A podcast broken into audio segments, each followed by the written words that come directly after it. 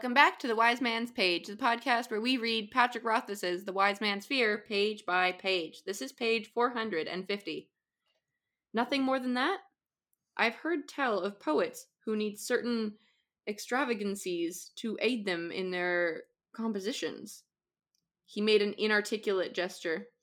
A specific type of drink or scenery. I've heard of a poet quite famous in Renere who has a trunk of rotting apples he keeps close at hand. Whenever his inspiration fails him, he opens it and breathes the fumes they emit. I laughed. I am a musician, Your Grace. Leave the poets to their superstitious bone rattling. All I need is my instrument, two good hands, and a knowledge of my subject. The idea seemed to trouble Alveron. Nothing to aid your inspiration? I would have your leave to freely wander the estate and Severen Low according to my will, your grace. Of course. I gave an easy shrug. In that case, I have everything I need for inspiration within easy reach. I had barely set foot on Tinnery Street when I saw her. With all the fruitless searching I had done over the last several months, it seemed odd that I should find her so easily now.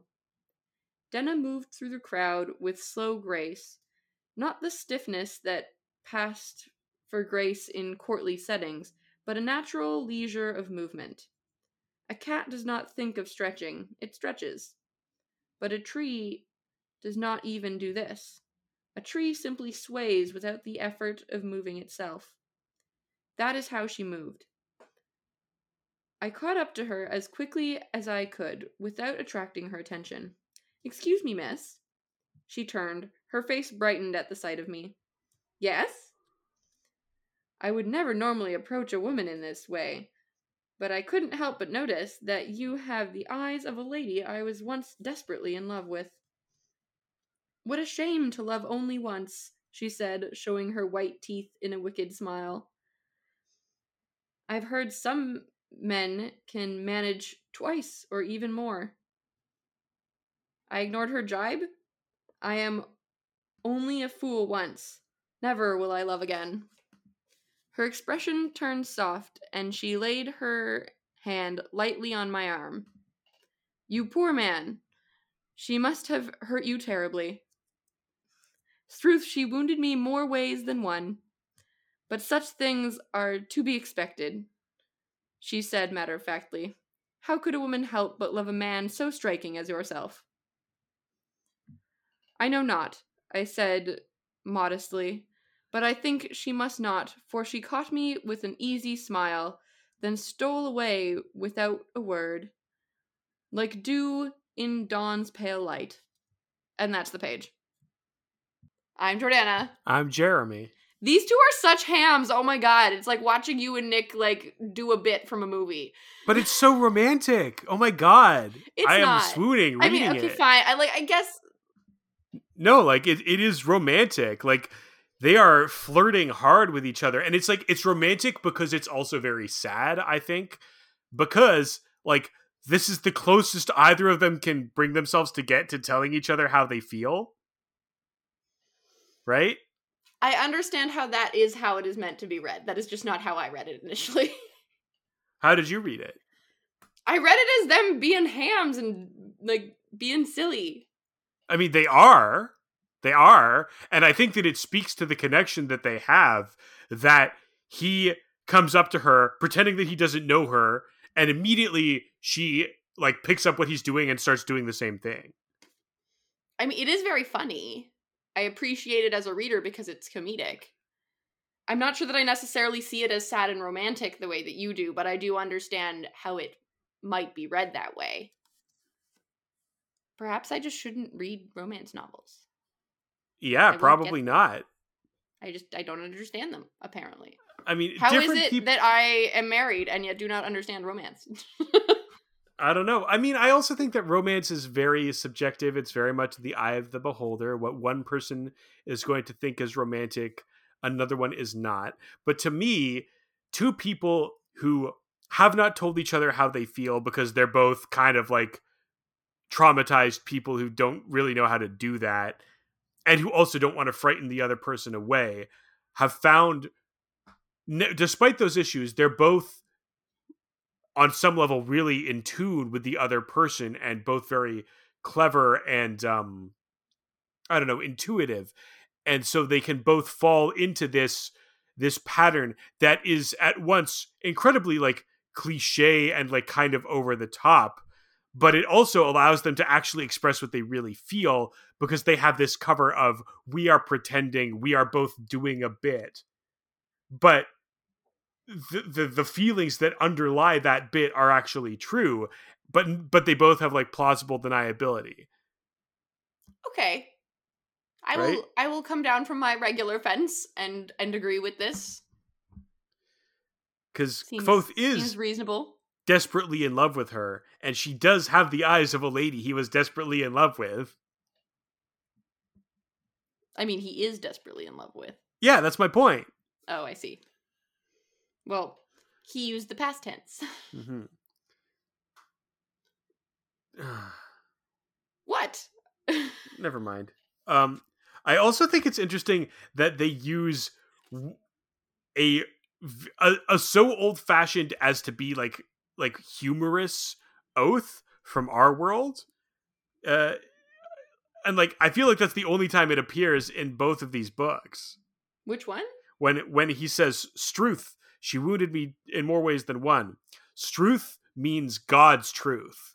Oh, I had no idea. I thought he was just like slurring a bit.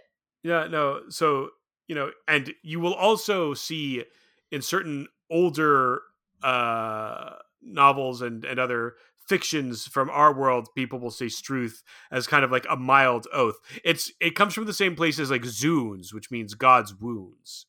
But like they're so old fashioned and reflective of a certain class position that the speaker would have that they aren't really used anymore because they're kind of silly. But I think it, you know, it's all part of Rothfuss's excellent world building that he's established that in this world there is like a religion that worships one God and that God, like Christ, did suffer. And so it's kind of easier for him to get away with saying things like, God damn it, God's wounds, God's truth. I see. Yeah, that makes sense because Tehlu's monotheistic. Like the Yeah, exactly. monotheistic. Yeah. Okay. Interesting. And, I, d- I mean, I didn't know that about Struth, so I guess that is a fun learning for me. Mm-hmm. That's where that's where it comes from. Hopefully, but, also a fun learning for some of our listeners. Let's hope. I also think that it is a clever bit of business where the mayor is saying like look i hear that you weird artist needs all kind of crazy stuff to get in touch with the muse you need you know you need to have all a, these a box of rotting apples yeah all this weird crap and Kvothe says, no, no, no. Those are all like, you know, flim flammers and poets. I just need uh instrument, two good hands, and a knowledge of my subject. Um and all he needs for inspiration is to be able to wander the estates and Severen so Low. that he can see Denna. Right, because of course when he's going muse. when he's going to be writing love songs uh about Mello and Lackless, he's not actually going to be writing them about Mello and Lackless, someone that he doesn't really care about, and I think, as we're going to come to see, doesn't like all that much. He's writing them about Denna. Yep. Right, and that's the inspiration that he needs. Very well, I agree with that. Also, that, oh, sorry, go ahead. I was just going to say, is that any less legitimate a form of extravagancy to aid in his composition than having to have a specific type of drink or scenery in order to compose. I, are you saying that like him speaking to Denna is like as crazy bonkers as having a box of rotting apples? I'm saying that whatever you need to inspire your art is fine. And if that's huffing rotten apple stink, or if that is huffing the perfume of love, those are equally valid ways to get inspired reasonable.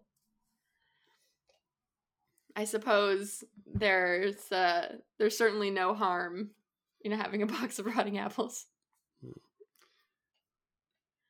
I mean, I guess if they started to get like fungusy, you might be inhaling some bad spores at some point. Mm, yeah, there is that. There's a health issue in there somewhere, but that's too complicated for right now. Mhm. For right now, poets. Rothfuss gives Kvothe the opportunity here to drag poets through the mud. And That's true. a little bit. He never misses an opportunity to make fun of poets.